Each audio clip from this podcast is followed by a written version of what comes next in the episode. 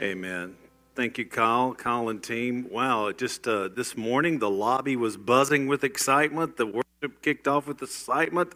Puts a lot of pressure on a pastor, you know what I'm saying? Man, I hope this one works out. No, it's just great to be with you guys. Uh, see a lot of faces that returned from last week. We had a wonderful day in the Lord.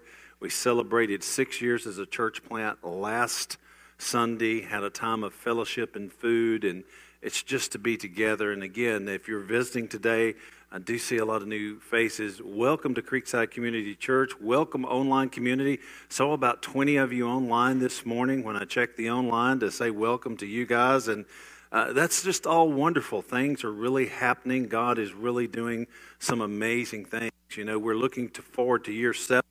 Uh, in January, I called it Renew 22. We're renovating the building. We're having all kinds of things going on. And, and, that's just marvelous. It's just really, really a good season. I encourage you to keep praying for that. Keep praying for God's favor just to be poured out upon us. So today, as you can see, we're talking about pressing on. Now, I know most of you, or let me rephrase, I know some of you probably were distracted in saying, what is that large black garbage bag doing in the sanctuary? Yeah, you thought the praise team. I even had one of the shepherds try to take it away from me. I said, No, I'm going to use that in a minute and leave it alone. If you're a curious sort like me, you probably noticed it. If you didn't notice it, you notice now. We'll deal with that in a minute. But we want to talk today about pressing on. We're going to pull out four passages of Scripture and see why God calls us to press on. Because I will share, there's been times in my life I wanted to throw in the towel. Anybody out there like that? There's times in my life where I didn't think I could make it. But I had encouraging people. I had the grounding of my faith. I had a great support group of parents and family and friends saying, press on. Just keep going.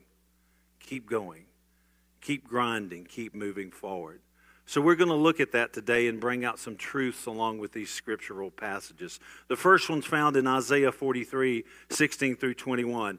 The Word of God reads there This is what the Lord says He who made a way through the sea. Now, if you're having problems navigating, if we serve a God that can make a way through the sea, I think we found somebody to help us out. A path through the mighty waters, who drew out the chariots and horses, the army and reinforcements together, and they lay there, never to rise again, extinguished, snuffed out like a wick. Look at verse 18. Forget, everybody say, forget. Forget the former things, things in the past. Do not dwell on the past. We're going to touch on base. Some of you I know do that. Some of you are always looking back. Don't raise your hand or nod your head. You know who you are. See, I am doing a new thing. Can I tell you this morning, God's always doing something new? If you remembered, you know, God even changes. He, he started in heaven, He came down to Mount Sinai, if that wasn't enough with cloud and glory, remember this we went through? Then he went into the tabernacle, then he went into the temple, then he became flesh and walked among us. That's a new thing. And then when Jesus left, he said, If that's not enough, I'm going to pour out my spirit for every believer so I can live right in your heart. God is always doing something new. Now it springs up. Do, not per- do you not perceive it? I am making a way in the wilderness. Some of you felt like you're in the wilderness and streams in the wasteland. Some translations say desert. The wild animals honor me, the jackals and the owls, because I provide water in the wilderness and streams in the wasteland to give drink to my people, the chosen, the people I formed for myself, that they may proclaim my praise. We can say this of Isaiah 43 Our God is a forward looking God. He's always looking about what he's about to do. He always wants to do a new thing. He is always doing a new thing. And we have to anticipate that. Some of you are waiting for God to do something new in your life, but you're going to see what your holdup is as we progress through this message. The second passage is Psalm 26. When the Lord restored the fortunes of Zion, we were like those who dreamed. Our mouths were filled with laughter, our tongues with songs of joy. Then it was said among the nations, watch this, the Lord has done great things for them. People are talking about the people of God.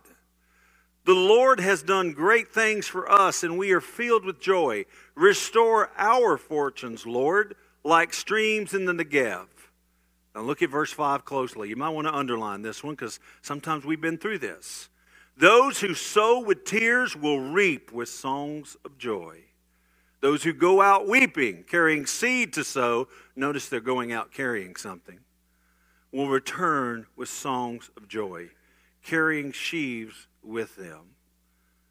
Our temporary struggles, our earthly trials, church, will be replaced by joy, sometimes in this life and sometimes in the life to come.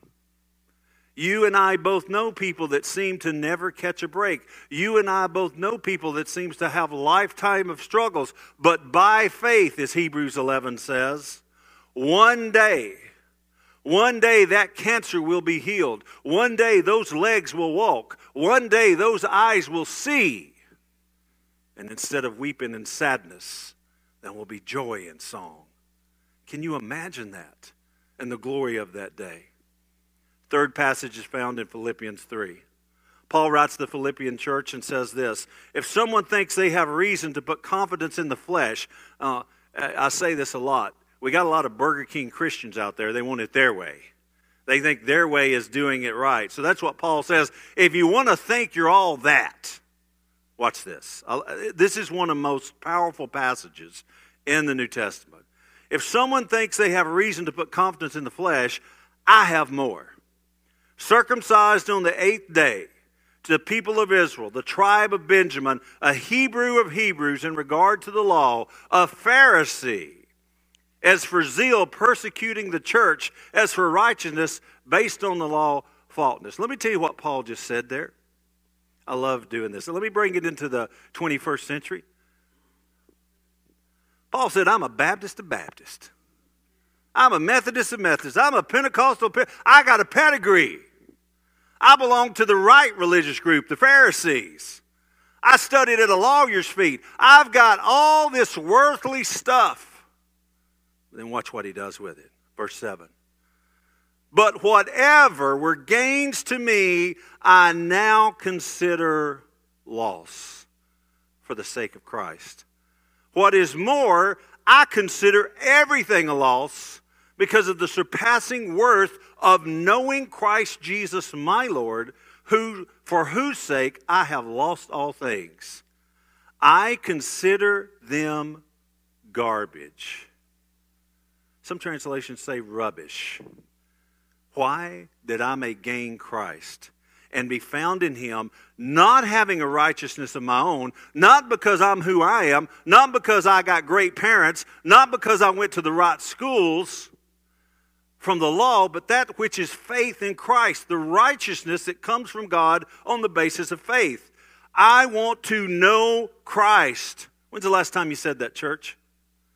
I want to know, and this is the guy who planted churches across Asia Minor. This is the guy who had an encounter with Jesus. This is the guy who wrote the majority of the New Testament. And what's his plea? I want to know Jesus. I want to know Christ. Yes, to know the power of his resurrection and participation in his suffering, becoming like him in his death, and so somehow attaining to the resurrection from the dead. Not that I've already obtained all this, or not that I've already arrived at my goal. Paul says, I'm not there yet, but here's, here, here's our theme. What does he do, church? But I press on to take hold of that for which Christ Jesus took hold of me. Brothers and sisters, I do not consider myself yet to having taken hold of. Paul says I'm a work in progress, y'all. Paul says God's still working on me. Can any of you identify? I surely can. But then look at this. One thing I do, forgetting what is behind, straining towards what is ahead, I press on. I press on towards the goal to win the prize for which God has called me heavenward in Christ Jesus. All of us, then, who are mature, should take a view of such things. And if on some point you think differently,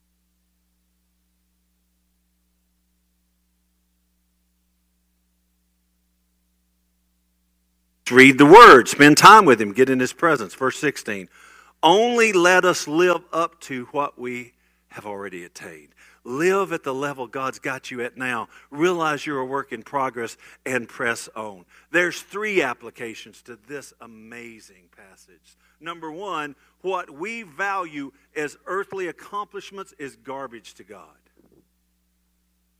Here's mine. You've got some too. Amen?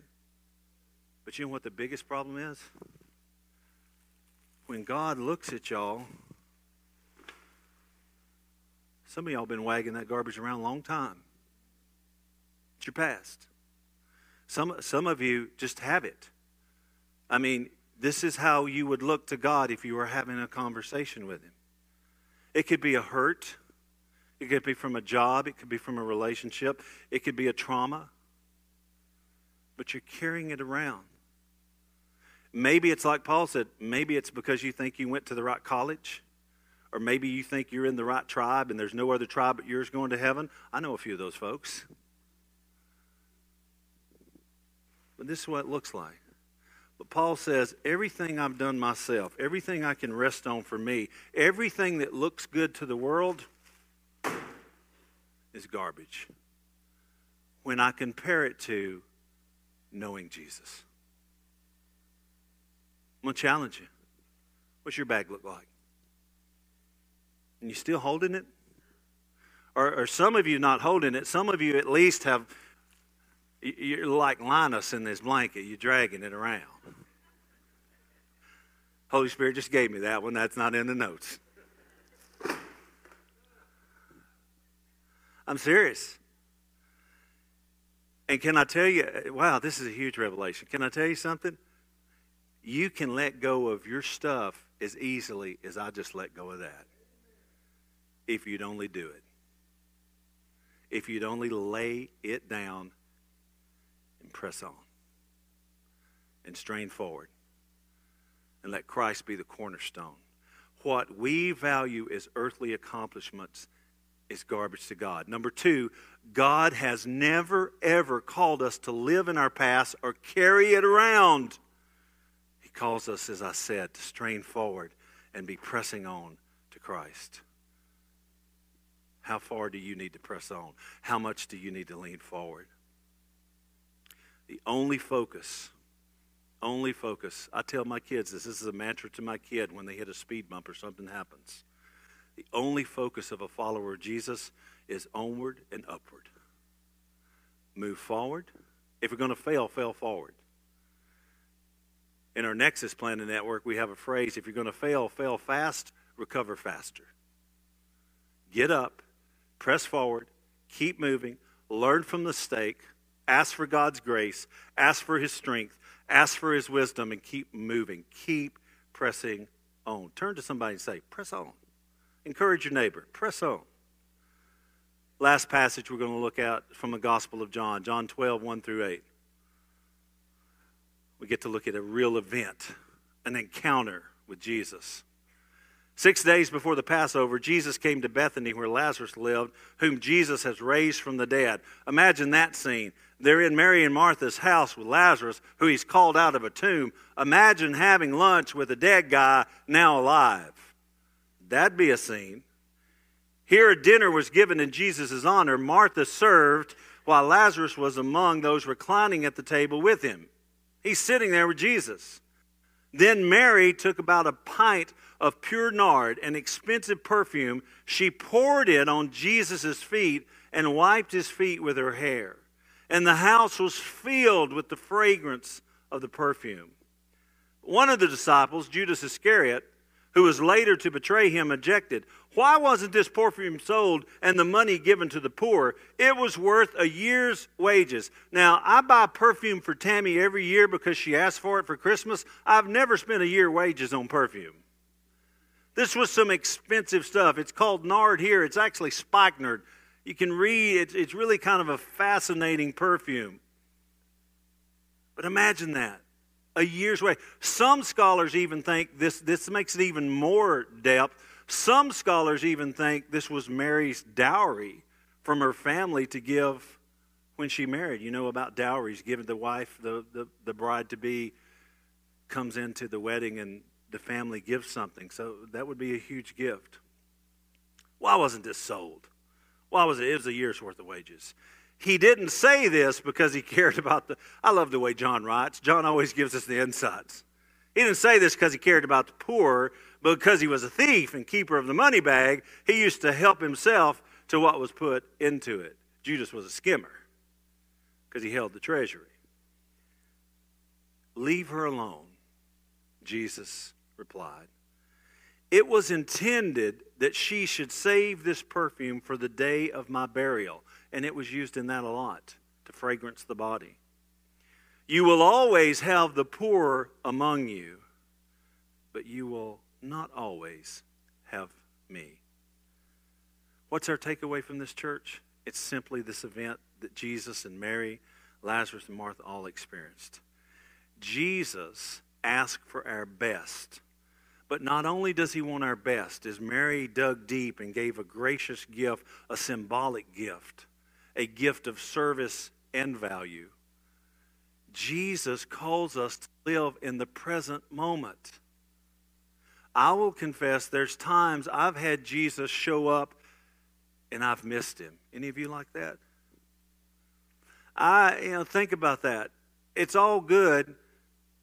Everything that's going on the house, there, there's roles that have to be played. Martha was play, playing her role. Lazarus was hanging. I guess Lazarus just glad to be sitting at a table, y'all.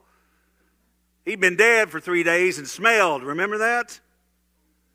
I don't know if I'd want to be sitting. I don't know the timeline here. but the deal is if Jesus is the cornerstone, if you're in the presence of Jesus, you ought to bring your best and be living in it.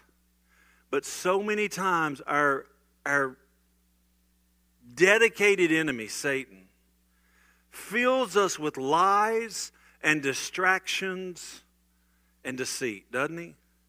To where we miss the time where we just ought to be at Jesus' feet and listen to what he has to say. But too many times we're running around like the proverbial chicken with its head cut off.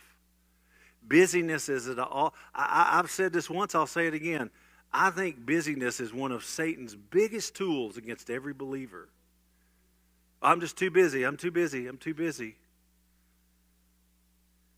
Don't be too busy for Jesus. Make time to live in the moment. Make time to be present in that present moment. We have to press on. So, the question this morning are you leaning forward? You know, Paul, it's told of Paul that Paul was probably pretty athletic. He uses a lot of athletic images. And, like, look at this runner. He's straining forward. Next slide. Is it there? Not there. Lost it. Well, use your imagination. Y'all have seen the Olympics. Two things I've noticed about runners. Two things. Awesome. Look at the lean on him. Look at the, look at his face. Do, do y'all see insecurity or confidence? Look at the lean. See, I'll give you the before and after. I can tell. I had a friend tell me this, and he turned me on to it. And I, I don't usually watch the Olympics, the summer ones. I'm talking about the games, the runnings, the races. But he said if you look close and notice something, you can almost tell which runner might win because the way they approach those starting blocks. Some approach and they're looking around. They're kind of nervous, like, uh, "Who am I? Uh, Usain Bolt here today? You know, who am I running against?" Not a lot of confidence. Occasionally, you see that runner that just walks out. He's focused. He's looking at his stance. He's on the block. He doesn't even notice the people beside him. See, those are distractions. And he wins the race. But instead of like our city, yesterday was Derby Day, and uh, you know it was a crowd, and it's a great celebration. And you know horses win by a nose, but to really win the race like that and to win the race of life, sometimes we got to lean forward. Sometimes we have to strain. There's no one, obviously, he's really fast. He's ahead. There's nobody even close to him. But you've seen it to where two or three are really, really close, and the one that wins is the one they just can't wait to get to that tape. Can I tell you, if that tape was heaven, would you be straining and leaning into it? In this race we call life. Or, you know what else I learned about running? Running coaches will tell you the way runners lose races. You know how they lose races? even quick nods. And you know what happens? They get off balance. Hear me, church. Hear me. It's so good. I love it. They stumble.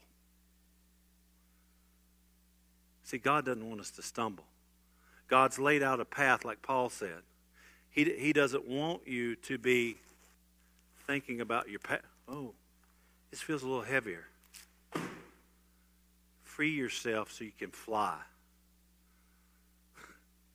Another thing, just I should have played the video. Another, I'm I'm a pop culture addict. I'm thinking, uh, I'm, my daughter just let out a sigh. Did y'all hear that? The one privilege of pastor is being able to use your kids as illustrations. You know what just downloaded in my mind? Forrest Gump. Sitting on the bench, he looks at that lady and say, I could run like the wind. We need to run like the wind, church. We need to be unfettered. We need to be unhindered. We need to draw. I want to. Uh,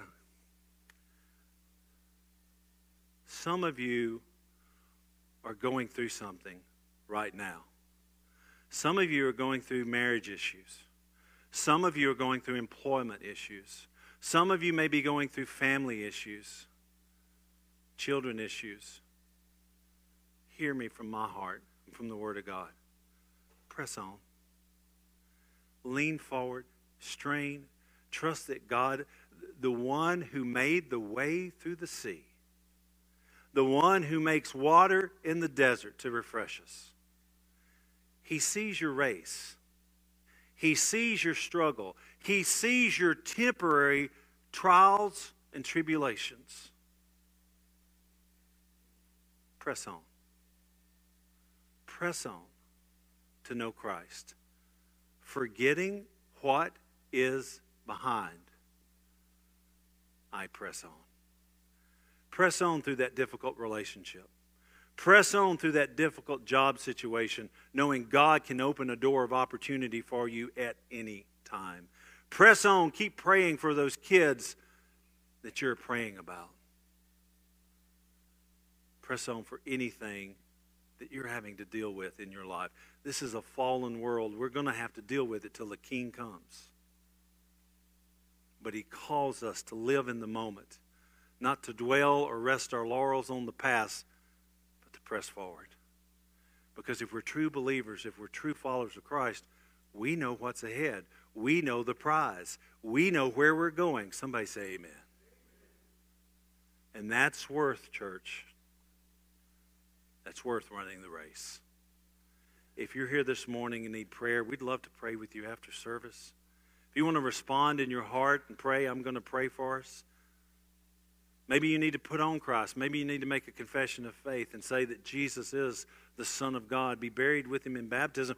M- maybe you need to start your race today.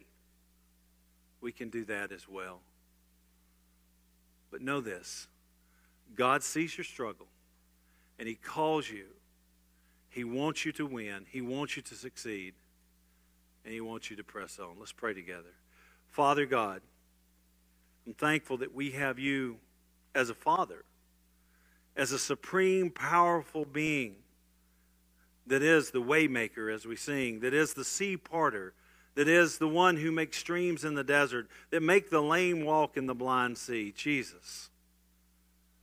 We see what you call us to, to live in your presence, just to fall at your feet and absorb your knowledge, your word, your, your, your tenets of faith for our life. Father, some of us have been running a long time, carrying a load, carrying a load of garbage. Maybe we believe the lie we've told ourselves or somebody told us. Maybe we think that because of our past, you would never, ever be good to us. Father, I know Paul thought that. One who persecuted the church, one who, one who just in Philippians lays out all his accreditations and then says, you know what? Everything that I have is worthless compared to working, knowing, loving, serving Jesus. What if we had that heart, that spirit, that mindset, God? To realize that you call us to something higher. We're pressing on to higher ground, as that old hymn says. And one day we will attain the highest ground, the goal, the reward that you're calling us to. God, I pray over anyone today that's struggling with a situation of any kind. I pray that they, if they've got a garbage bag full of past or junk or arrogance or anything that would hinder them from running the race you've called them to run, let it be thrown down today this day and let them run freely and wildly and recklessly towards you with wild abandonment, as we say, Father, running, that we come running back to you. Because, God, you have chased us to be yours. You've proven how much you want us. Let us prove how much we love and want you. God, call all of us, individually and collectively, even as Creekside Community Church, Help us to lean forward in 2022. Help us to strain forward. Help us to press on to everything that you're calling us to and pour out your goodness and favor upon us. We love you, Lord. We thank you for Jesus. We pray this in his mighty name. Amen.